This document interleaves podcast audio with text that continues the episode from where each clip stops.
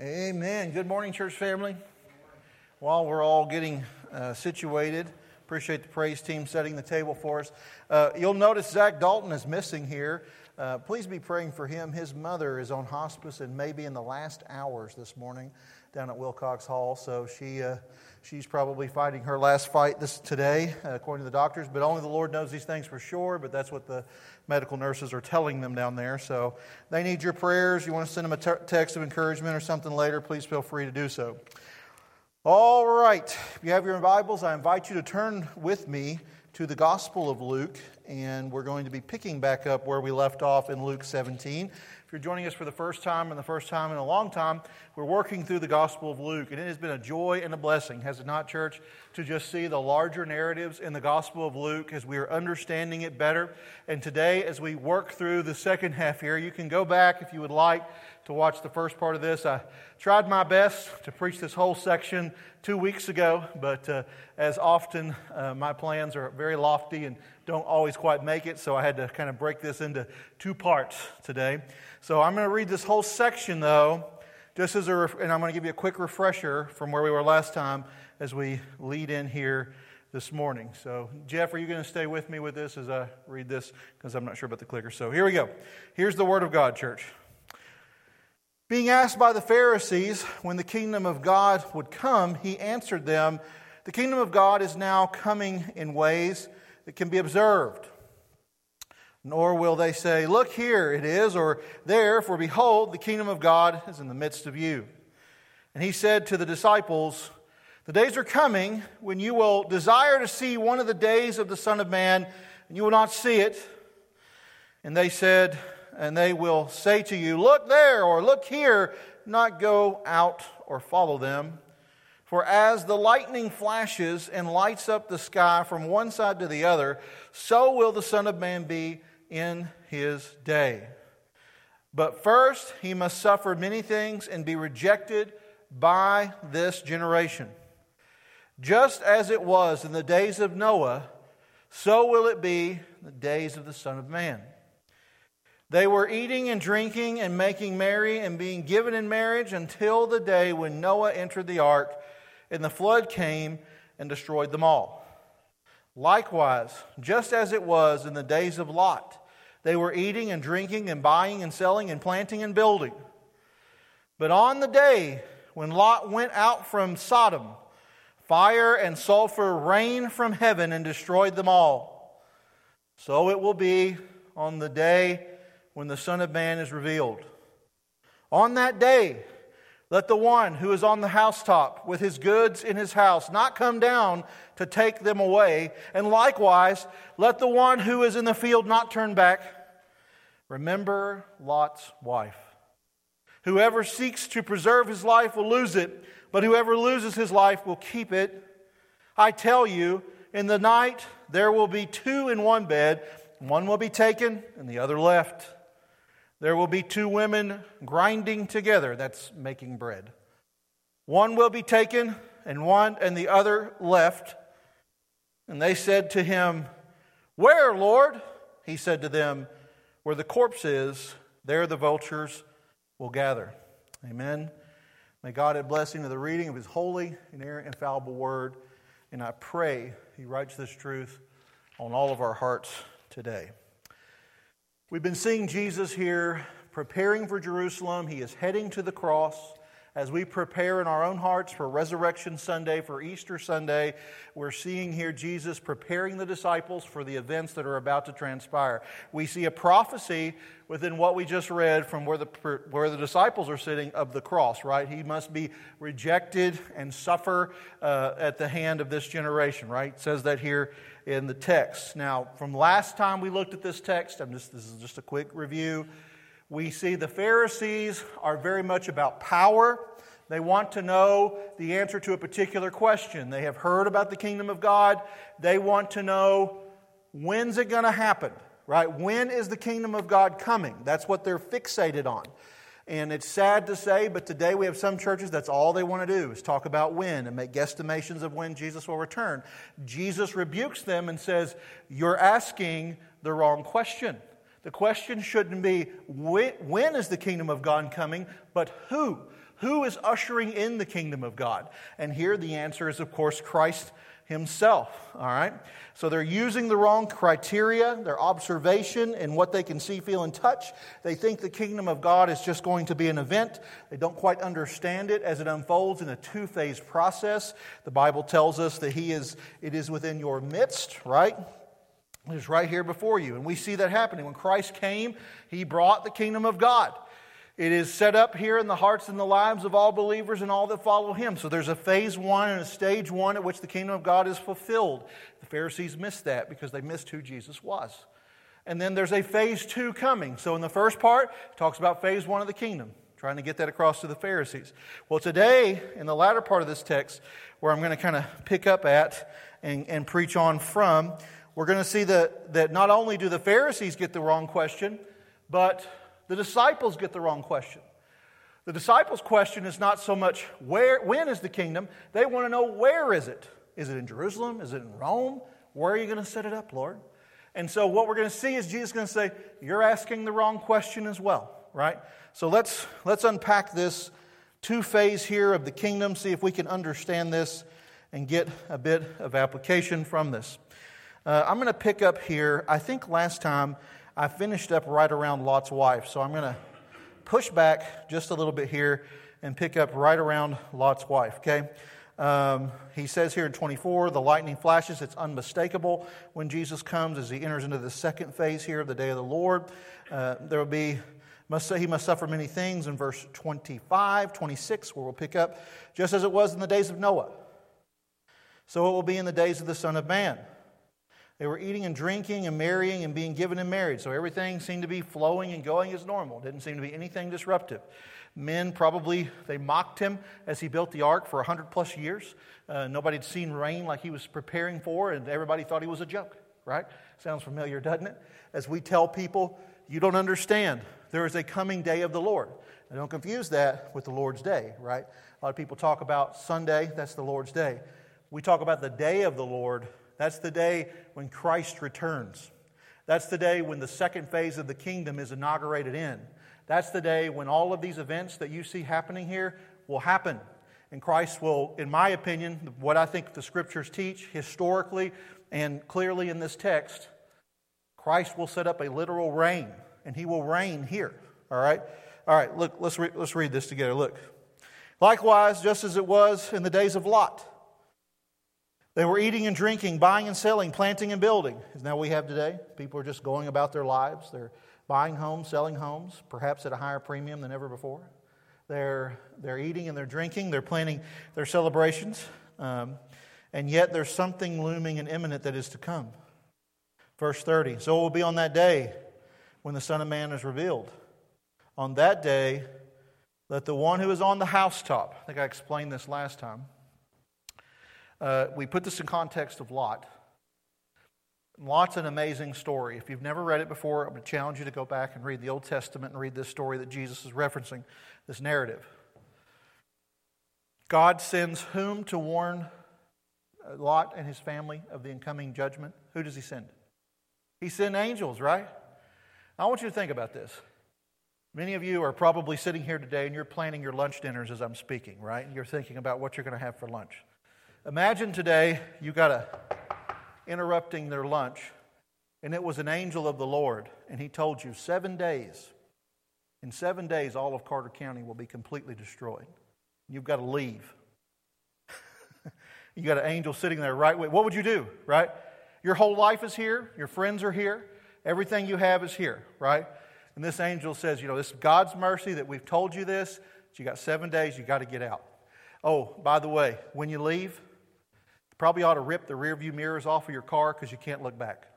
When this whole thing starts, as soon as you cross the Carter County line, you cannot look back. If you look back, judgment will fall on you too. That sounds harsh. Why would God do that? Well, when we put this in the framework of what Jesus is saying in the larger narrative, here's what we begin to understand. Lot's wife, who, by the way, what was her name? We're not given it, are we?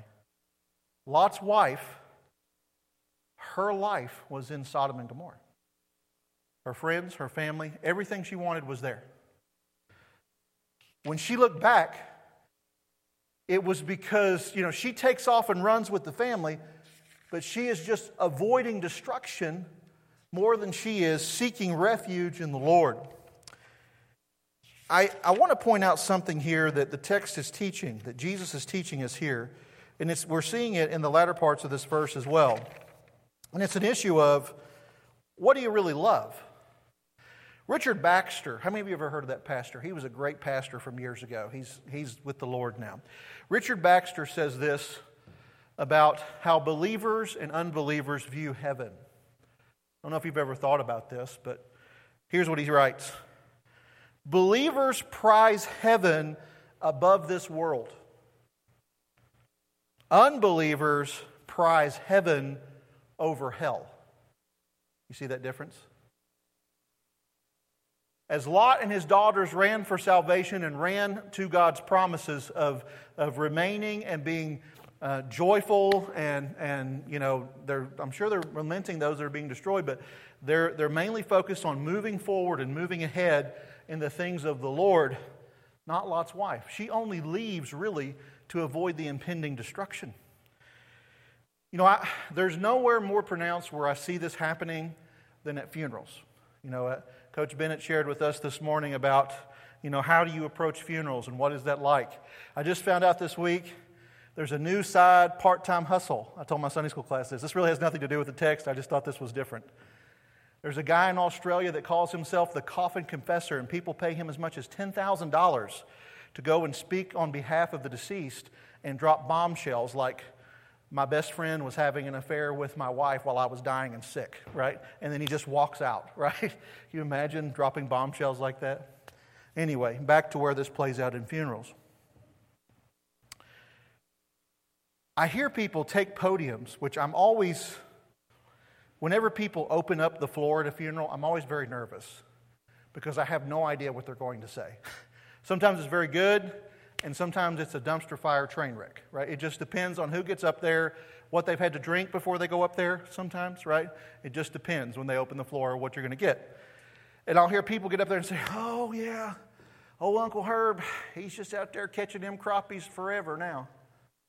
Or they'll say, Oh, yeah, he's, he's up there, he's got him one of them golden uh, deer stands now, brothers, and he's, uh, he's hunting them deers forever now. Or they'll say, Oh, he finally got him at 57 he always wanted. Friends, the crown jewel of heaven is Jesus Christ.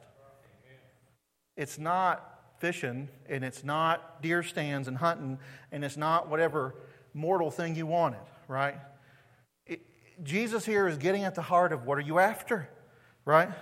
Baxter goes on to say, To the ungodly, there is nothing more desirable than this, in this wor- than this world.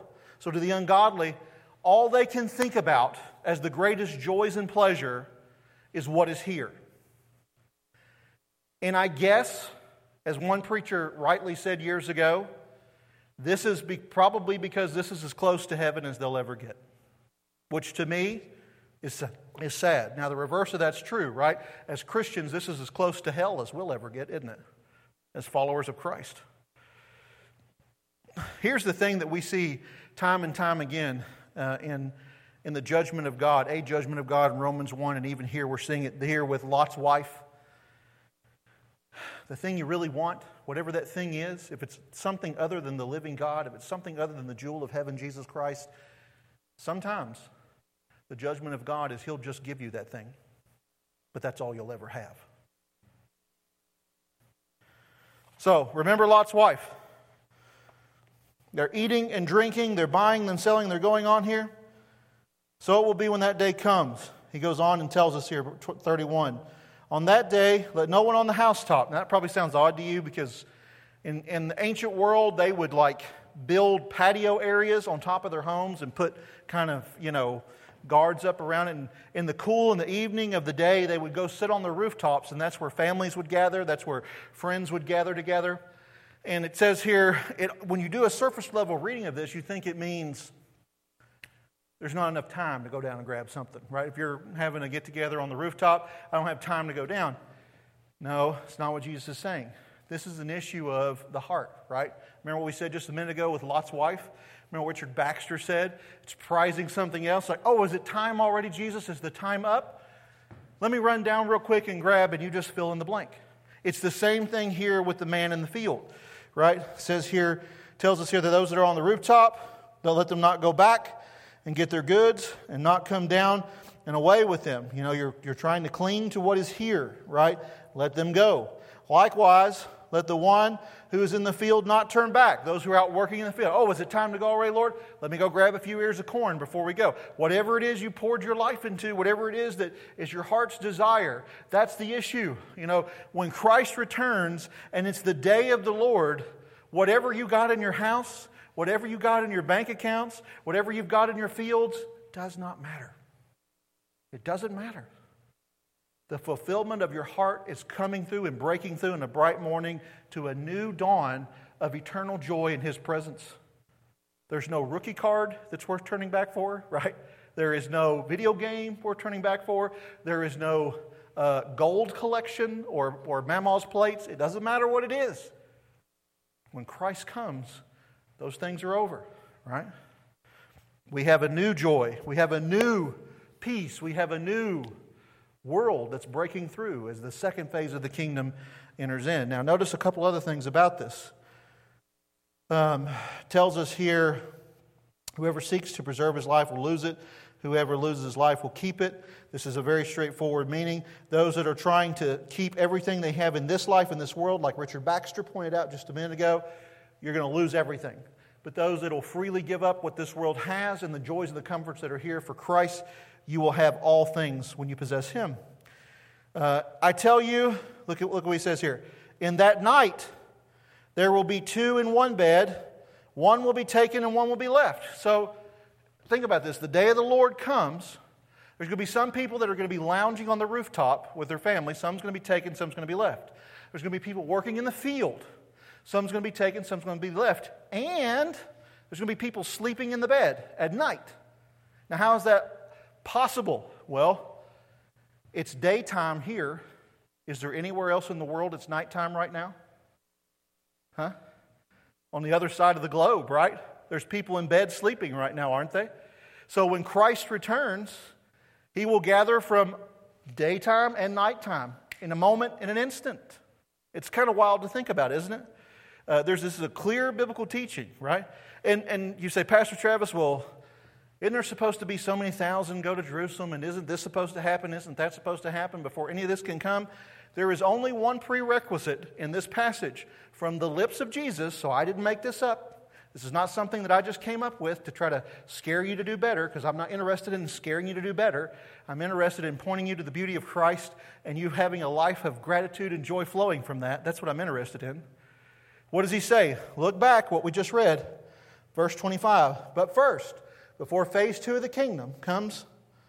But first, he must suffer many things and be rejected by this generation. What's he talking about? It's the cross. It's the cross of Jesus Christ. Was he not rejected by his generation, right? I have Barabbas and I have Jesus. Who do you want me to release? And all of Israel cried, Barabbas, right? He was rejected by his generation in his day, and they said, Let his blood be on us. And for all generations, they don't really know what they were saying, but that's sort of a beautiful thing for those that come to Christ, isn't it? Let the blood be on them. So he has, he has been rejected. It has been fulfilled. There is nothing left to fulfill for the return of Christ. Christ could return today, He could return while we gather here. There is nothing left for Christ to return. The question is, what are you doing? Are you playing some kind of a game with the Lord where you're trying to look good in front of your community here? Listen, let's be. I used to have a preacher I like to listen to. He used to say this all the time. I mean, put this in your kitchen, right? That's where you live. I'm going to put this in your kitchen where you live. we live in the Bible Belt, right? Tennessee's the buckle of the Bible Belt. We're batting a thousand in the obituaries. Have you noticed that? Everybody that dies here goes to heaven. I don't really believe that, but that's what it says in the obituaries, okay? You can play a game with church members, you can play a game with your pastor, and you can pretend and all this stuff, but the Lord knows what you truly treasure in your heart. Where is your heart this morning? Are you treasuring Christ? Is He truly your crown jewel of your life? Or is it stuff that is here? Where is it, Lord? Right? Where, the, the disciples tell us here, where, where are you going, right? Where are you taking all these people? Here's what they say in verse 37 Where, Lord? And he said, Where the corpse is, there the vultures will gather. All right. First of all, let me unpack this and point to a, what we like to call exegetical fallacy. That's a fancy way to say a misinterpretation of Scripture. I have heard this passage poorly preached in the past, and it went along this line. Brothers, what you got to realize is right now, you know, there's going to be a great war with Jesus in Jerusalem, and right now, Israel has the highest number of vultures of any country in the world. People have, I've actually heard people say that from the pulpit. It's not what this verse means. It's not what this verse is talking about. It's not talking about an exponential number of vultures. And actually, the Greek word here for vulture is the same word for eagle. Many of you may or may not know this. Who, who in here is an American history nut? You like American history? Remember Benjamin Franklin? He didn't want the eagle to be our national bird. You remember that? He, I think he wanted the turkey, right? Which, as far as I'm concerned, is the national bird. anyway, but, uh, you know, I don't know if you know about the natures of eagles, but um, they're kind of scoundrels. I have a dear friend, Pastor Neil, up in, in uh, Wisconsin. And he's got a, a, friend that's a park ranger in Alaska, and there's a large number of eagles, bald eagles in Alaska. They actually refer to bald eagles up there as dumpster chickens because they're constantly around anything that is dead, anything that is rotting. They're, they're opportunistic feeders. This passage that you're seeing here, Jesus is actually sort of cryptically re- referencing a passage in Job. If you want to turn there with me, you can. Uh, Job says here in chapter uh, 39. So Job's almost in the dead center of your, of your, Bible, a little bit to the left if you got a paper Bible. Talking about those uh, vultures, here's what he says. And this is, if you're familiar with the story of Job, Job is, you know, he loses everything and um, he's crying out to God, Why, why, why? My family is dead. My servants are dead. I've lost about everything I own. Even my, his health is gone, but he couldn't, Satan couldn't kill him and uh, just remove that hedge of protection. And he's saying, "Why, God? Why?" And then God shows up. Right? Or the whole, the much of the book is very unhelpful conversation with his friends that are saying true things wrongly applied. Have you ever had a friend like that? They say true things, but they apply they apply them incorrectly. Uh, and so God shows up here at the end. And he says, You know, where were you when I set the foundations of the world? Where were you when I held back the oceans? Where were you whenever I made these large, magnificent sea creatures? You weren't around. So basically, I'm God, you're not, and you just need to trust that.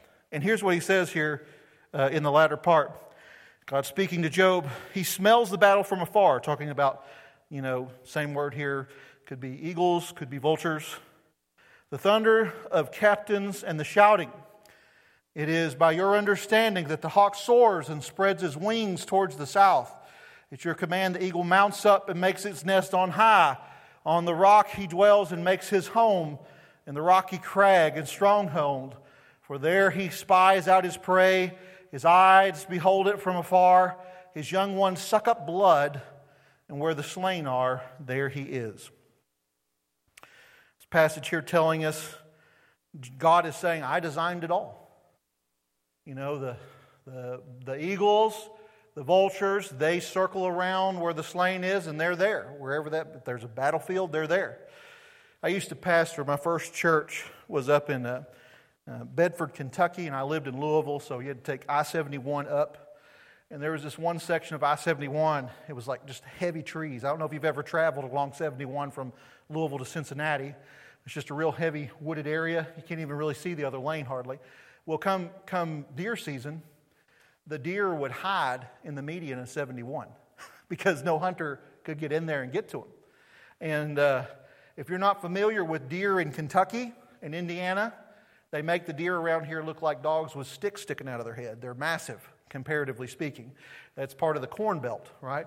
Got a lot of soybean and cornbread, corn-fed deer up there. And I can remember every Sunday morning as we were heading up there, I felt like, particularly during deer season, I could see it three or four miles off. I would see the circling of the vultures of, or eagles. And sure enough, a couple miles in, I could see the carcass where one deer just didn't time the jump right, and a semi took him out, because that's about what it would take. And it was a vile, gross, disgusting thing. And they just, you know, by God's design, you know, vult, you know, sharks are sort of the vacuum cleaners of the ocean. I guess vultures and bears are the vacuum cleaners on the land side, right? They're taking care of the mess that is left. And it's all God's design. What's Jesus saying here? Is he warning us about a bunch of vultures in Israel? No. Is he just trying to give a, a gross image here of, of what will happen? Not necessarily. I think what Jesus is saying here is look, I've got God, we have designed this whole thing. There is going to be a very clear sign. It's going to be like lightning, right, across the sky. You know, we just recently had a real bad windstorm. Everybody heard it, didn't they? It was unmistakable. There's going to be an unmistakableness there. The warning signs are even here now, right? The whole earth is kind of groaning. I was reading an article this week about how physicians, um, what are they called? They study physics. What are those uh, physics professors? I can't think of the name of them.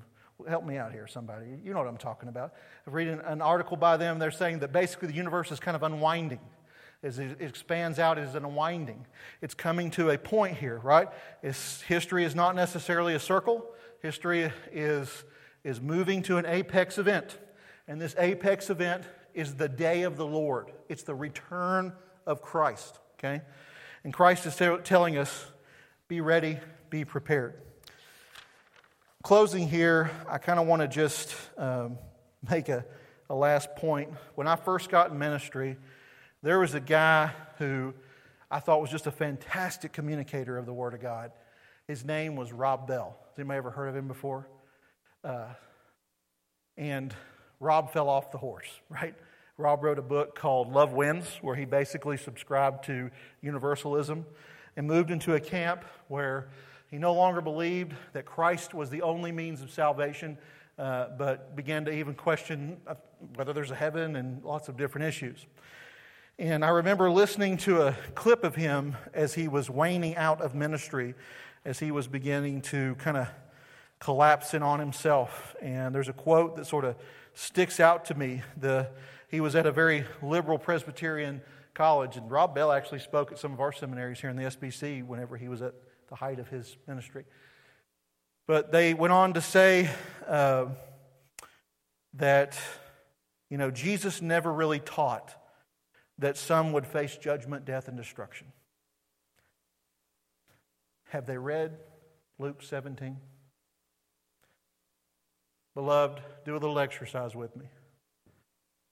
When Lot and his family were saved from Sodom and Gomorrah, were most people in Sodom and Gomorrah saved, or were a few?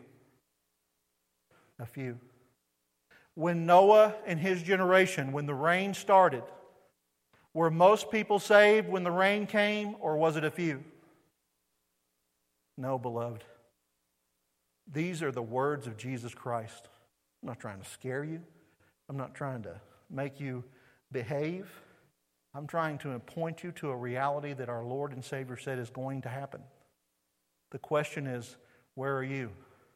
Is your heart ready when that moment happens? Because we lack nothing for the fulfillment of these passages today. We lack nothing to happen for this to come.